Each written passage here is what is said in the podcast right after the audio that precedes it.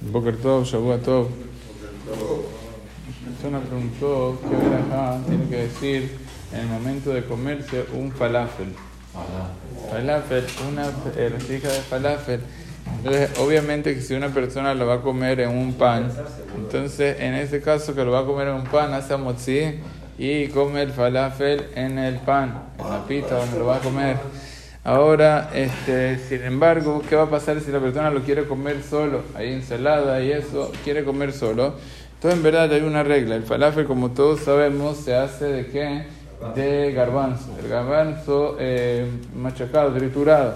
Entonces, por las reglas normales, no sabemos si una persona agarra una fruta, una verdura y la machaca y queda ahí el... Eh, queda ahí la, toda la, pasta esa que sale de allí, entonces la verajá siempre va a ser como la fruta, en una papa, si una persona machuca la papa y ahora tiene un puré de papa, se dice más igual en cualquier tipo o un dátil, se lo quiere triturar y después queda la verajá de por a pesar que en verdad está un poco, está triturado.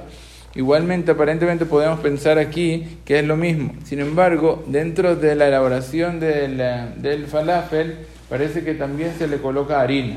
Entonces uno podría pensar que como tiene un poco de harina, entonces va a ser mesonot, pero ya que la harina es únicamente para darle, para pegar, para darle contextura y para darle pegarlo, entonces en ese caso por las reglas de mesonot no aplica porque, porque en verdad no viene para dar sabor, viene solamente para dar contextura.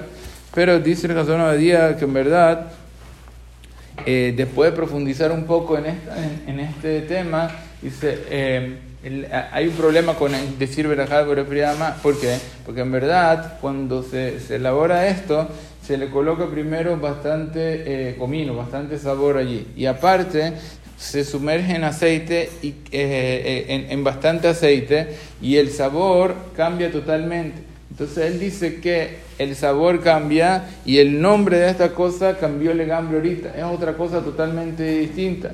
Dice Panim Hadashot Baulekan. Y por lo tanto, él le dice a la que la verajá va a ser Shakol. Una persona que va a comer un falafel, a pesar que es únicamente que viene del garbanzo, la verajá es que es Shakol.